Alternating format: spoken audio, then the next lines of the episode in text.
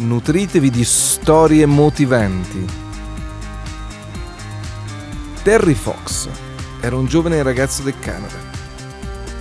Possedeva tutto quanto più di importante esiste, ma aveva un solo grande problema.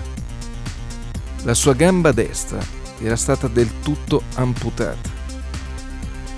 L'impietosa ragione?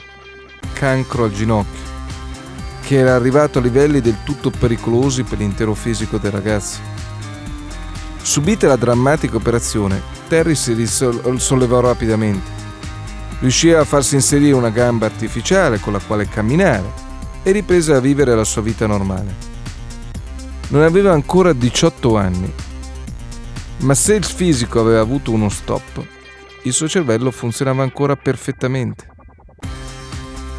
Un'idea perfettamente in linea col suo pensiero dominante.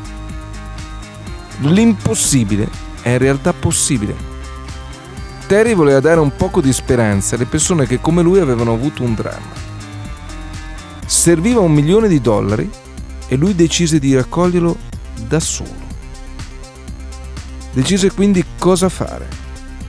Avrebbe fatto lui stesso una maratona, la maratona della speranza unico competitor, lui stesso, a correre con la sua gamba artificiale. Avrebbe corso tutti i giorni, dalla parte più est a quella più ovest del Canada, correndo 25 miglia, ovvero 40 km, ogni giorno, 3500 miglia di distanza.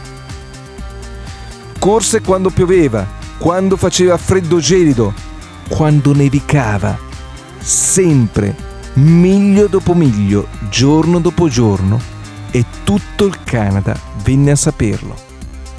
Le offerte arrivarono a raddoppiare il milione di dollari del primo obiettivo. Poi, dopo 3.339 miglia, nei pressi di Toronto, Terry si fermò. Chiese di essere portato in ospedale. Il perché del malessere aveva un nuovo cancro. Era maligno. L'intero Canada, che ormai seguiva la sua impresa come quella di un eroe nazionale, sprofondò nello sgomento. Terry mostrò invece la sua felicità nel vedere che le offerte stavano per raggiungere un dollaro per ogni canadese vivente. Disse che aveva vissuto la sua esistenza al meglio, ora poteva anche andarsene lo fece nel giugno dell'anno seguente, 1981, lasciando un messaggio nella storia. L'impossibile non esiste e c'è sempre qualcosa di importante che tu puoi fare. Storia impattante, vero? Cosa avete provato nel sentirla?